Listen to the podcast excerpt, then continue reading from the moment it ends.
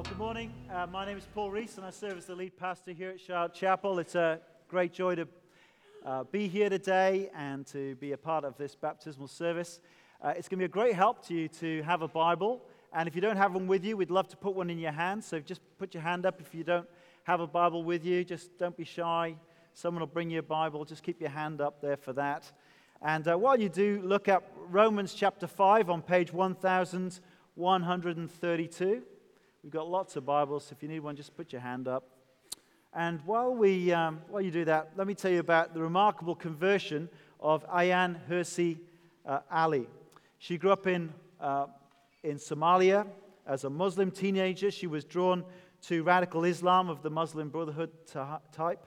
And she moved to the Netherlands. She was shocked by the September 11th attacks on the US and uh, it kind of moved her to becoming part of the new atheist movement.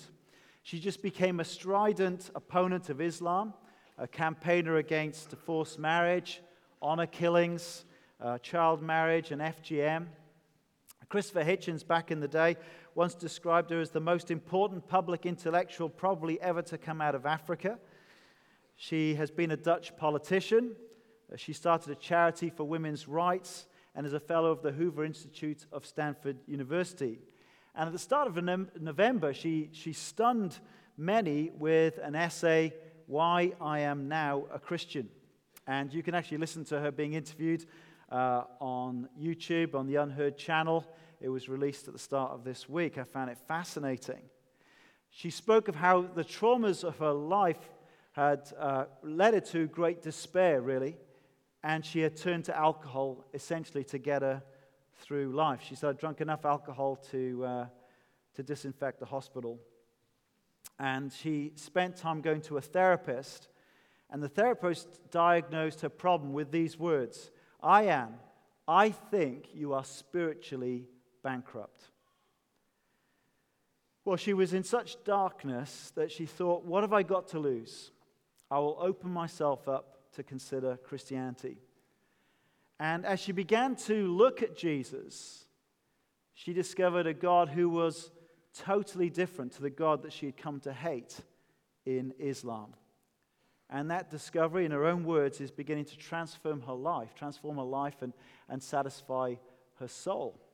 And so, if you're here today as a skeptic, as someone who um, is a critic of Christianity, I wonder whether you would open yourself up to the same consideration this morning. Would you give Jesus a chance. And so I want to show you a little bit about Jesus by looking at Romans chapter 5 today. And uh, I'm going to focus on uh, verses 6 to 8, but for the sake of context, I'm going to read from the beginning of chapter 5, and uh, you'll find that on page 1132 in the church Bibles. So let me read these verses. Uh, they're written by the Apostle Paul to the church in Rome.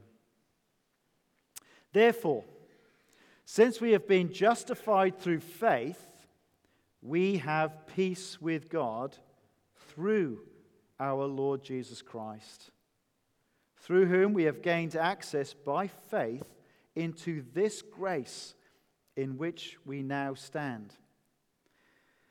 And we boast in the hope of the glory of God. Not only so, but we also glory in our sufferings because we know that suffering produces perseverance, perseverance, character, and character, hope. And hope does not put us to shame because God's love has been poured out into our hearts through the Holy Spirit who has been given to us.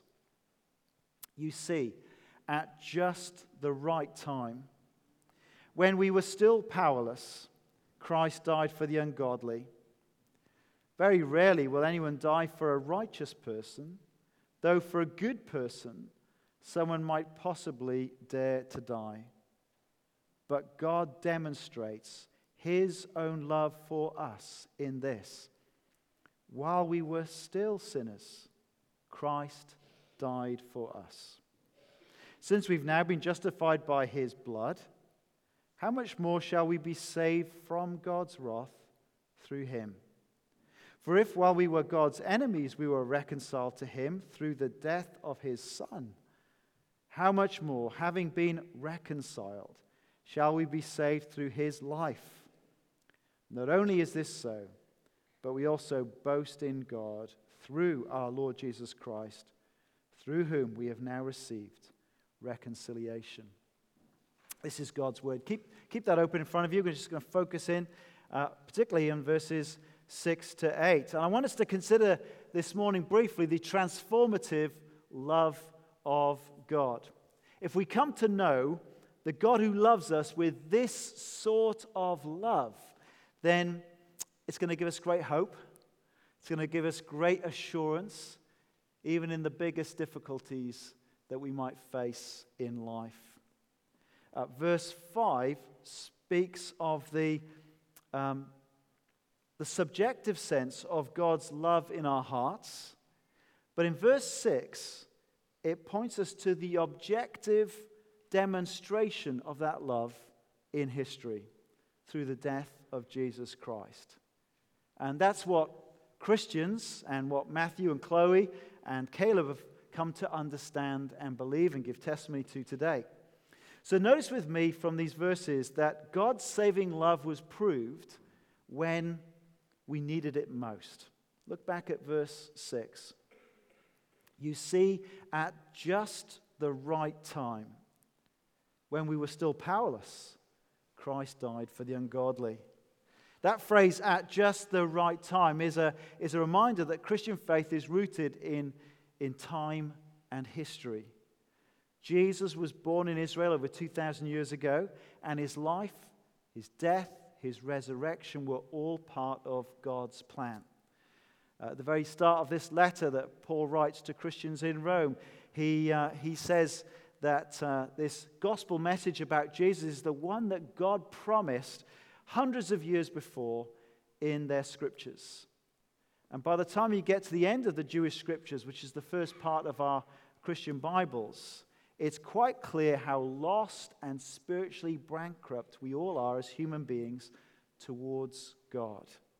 When you read through the, the timeline of the Bible, it's clear we are totally powerless to save ourselves, to get right with God.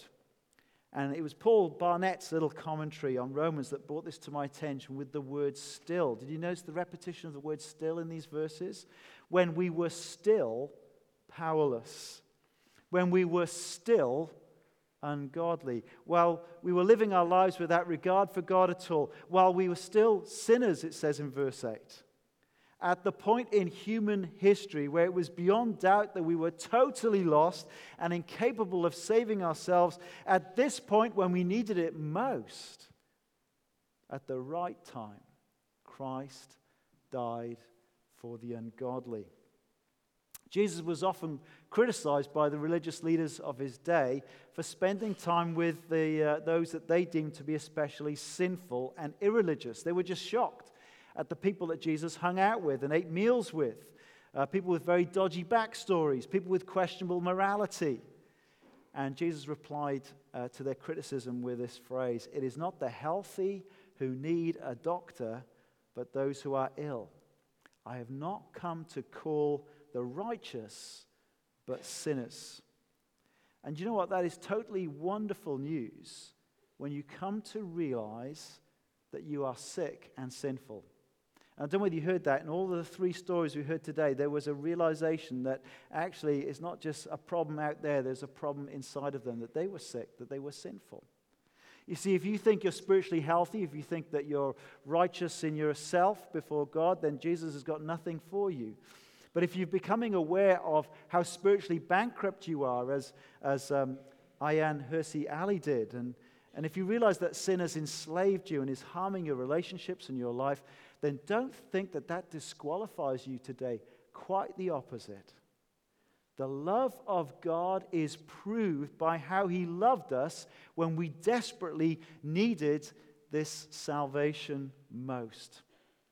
It was precisely when we were powerless, when we were ungodly sinners, that Christ died in order to rescue and save. It's just the most amazing news. But secondly, notice that God's saving love was shown to those who deserved it least. Now, who do we love? We generally love people who we find attractive and desirable. Uh, a decade or so ago, uh, love songs and charts used to be along the lines of, I love you because you're beautiful. You're beautiful. Uh, uh, I love you because I need you. I love you because the way that you make me feel. I love you because you love me. Uh, that was about 20 years ago. I, I inflicted upon myself the task of reading the lyrics of the top 20 songs at the moment. And they were more like lust songs than love songs, to be quite honest, even more so than 20 years ago.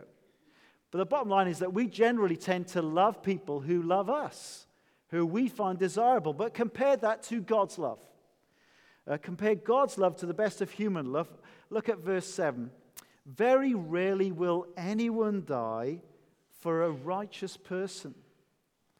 Though for a good person, someone might possibly dare to die. It's an old movie now, but I don't know whether you've seen Saving Private Ryan. Uh, it's a powerful movie. It's about American soldiers being sent behind enemy lines in World War II to rescue Private Ryan, bring him home, the last uh, living son, uh, back to his widow mother. A number of them lose their lives in the process of trying to rescue him. And all the, quite often in the, in the narrative, the question they keep asking themselves is Was Private Ryan worth all the sacrifice and risk to rescue him? It's a good question, isn't it? Who would you be prepared to give up your life for? Would you give up your life for your friend? Well, possibly, but they'd have to be a pretty good friend. Would you give up your life for your spouse? Hopefully. What about someone who disliked you? What about somebody who kept ignoring you? What about someone who delighted in passing on malicious slander about you? Would you give up your life for that person? And my guess is the answer would be universally no. No, we would not. Look at verse 8. But God demonstrates his own love for us in this while we were still sinners, Christ died for us. Still sinners. When we cared nothing for God.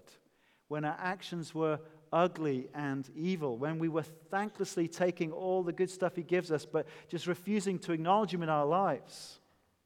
Verse 10 spells out the significance of being a sinner further when it says, while we were God's enemies. But here, in part, is what is so amazing about God's love. Not only did God demonstrate his love when we needed it most, but he demonstrated his love when we deserved it the least. See, I think one of the great fears that uh, people have as, they, as others get to know them, especially when we fall in love, is this uncertainty. Would that person still really love me if they knew everything about me? Well, here's the most wonderful thing about our God He knows all things, He knows everything about us, right down to our worst deeds and our darkest thoughts. But while we were still sinners, Christ died for us. Isn't that amazing? The gospel of God reveals that I am far worse than I ever imagined, but at the same time, more loved than I could ever dream of. What assurance that gives us in life. What assurance that gives us even as we front up to our guilt and our shame. Uh, Mez McConnell is uh, one of the pastors of Niddrie Community Church here in Edinburgh. And in a book he wrote a few years ago, it was called The Creaking on the Stairs Finding Faith in God through childhood abuse. And he details this awful abuse that he experienced as a child. It had a, obviously a massive impact on his life. Initially, towards a life of, of drugs and, and crime and violence that eventually put him into prison. But then he became a Christian and he started going to church regularly. But he did so with a deep anxiety that he would be rejected if people knew his past. And this is what he writes in that book. What if people found out what I was really like? What a liar I was. What a fantasist. What if they realized that I'd done some truly awful things in my life? I thought about a lot of, the, of my victims over the years the people I stabbed, the homes I burgled, the drugs I had sold, the frauds I had committed. I dreaded people who knew me in the past coming to church to expose me as a charlatan. I used to have nightmares of all the people I ever hurt coming to a church service and sitting there listening as I told them of my new life in Jesus. I could see their sneers. I could hear their jeerings. I could sense the anger, hostility, and cynicism. What a joke! A lying rat like me, hanging around respectable people and pretending to be a Christian, it sounded ridiculous to me, and I knew I was genuine. Then one day, I discovered these verses in the Bible Romans chapter 5, verses 6 to 8. I discovered that Jesus didn't just die for me, but he did it knowing just how ungodly I was.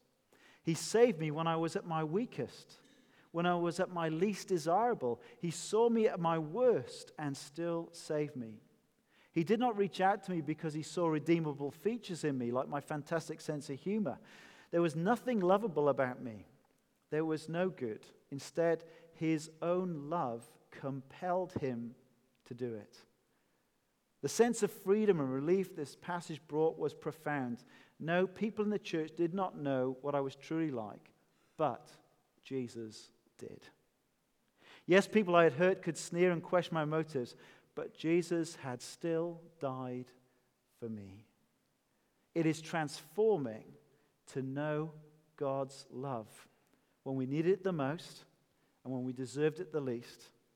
And I want you to notice, thirdly, from these verses in, in Romans chapter 5, that God's saving love is now proved forever. But God, verse 8, but God demonstrates his own love for us in this Christ died for us. Now, there's so much theological and pastoral gold in this verse. Just consider what it tells us in our doctrine of God and the divinity of Jesus Christ. How can it be that the death of this man in history, Jesus of Nazareth, is the very demonstration of the love of God?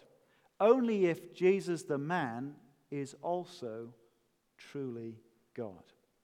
So that what he does demonstrates to us the very character and person of God. And that gets explicitly clear as you come to verse 10. We were reconciled to him through the death of his son, it says. So consider how costly and extravagant was this sacrifice of love. This verse is as glorious as John 3:16, the other famous verse for God so loved the world that he gave his one and only son. The Christ who died for us was God the Son. The one in whom God the Father was utterly delighted, the one who was most worthy. At his baptism, uh, he, heaven declared this You are my beloved Son, whom I love. With you I am well pleased. God gave the very best of heaven for the very worst of his creation. This Jesus the only sinless, perfect man, the one who was infinitely precious as God the Son, sacrificed himself in the place of sinners. Christ died for us. Christ died. When you've been a Christian for a while, you can say those words and forget what it meant. I never forget just reading Mez's book and just this experience of abuse and humiliation and mockery and cruelty that he experienced as a child brought it home to me the awfulness of that sort of suffering. Mez came to see that although he had suffered, Christ had suffered more. Jesus was beaten, stripped, mocked, tortured, whipped. The delight of heaven chose to come and bear this for us, for me. And here's the point of verse 5 the cross of Christ proves forever God's amazing love to justified believers in his Son. Christ died for us. Do you notice the surprising tense in verse 8? We would more naturally say of things in the past, but God demonstrated his own love for us in this. While we were still sinners, Christ died for us. But that's not what it says, is it? Look at verse 8 again. God demonstrates. It's, it's in the present tense, present and ongoing. God continues to prove his own love for us in the present by what he has proved forever in the past. While we were still sinners, Christ died for us. So, throughout our lives, uh, we will know times of great joy and happiness, but I can promise there'll be times of tears and tragedy we will experience disease and illness. We'll experience perhaps even violence and opposition. We may know heartache and loss. But for the believer, whatever our circumstances, whatever subjective sense I may have of whether I know God's love or not, this is objectively true. The love of God is proven for me forever in the historical events of the death of Jesus Christ for me. The love of God is beyond doubt. Read on, get to chapter 8 in Romans, and you'll read these verses. If God is for us, who can be against us? He who did not spare his own son, but gave him up for us all, how will he not also, along with him, graciously give us all things? Heaven has already given its best. What's he going to withhold from those he loves? Nothing that we truly need. So, as I close, can you say this for yourself? Christ died for me. Have you come to that place of, of surrender and trust in Jesus Christ? That's what our friends getting baptized today are communicating to us. They know it's true for them. They have the assurance of God's love forever proven to them. What about us? What about you? And if you've got any questions about anything covered this morning, I'd love to chat with you at the end about this amazing and transforming love.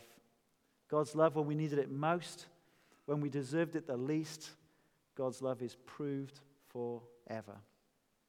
Amen. Let me invite the band up. And let me just pray.